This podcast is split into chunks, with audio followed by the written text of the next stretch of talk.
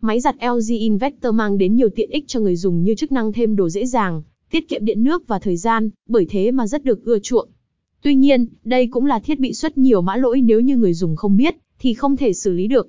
Do đó, Điện lạnh từ tâm đã tổng hợp bảng mã lỗi máy giặt LG Inverter phổ biến hiện nay. 1. Bảng mã lỗi máy giặt LG Inverter thường xảy ra. 2. Nguyên nhân và cách xử lý một số mã lỗi máy giặt LG Inverter thường gặp. 21 IE, mã lỗi thể hiện máy giặt đang không được cấp nước đủ.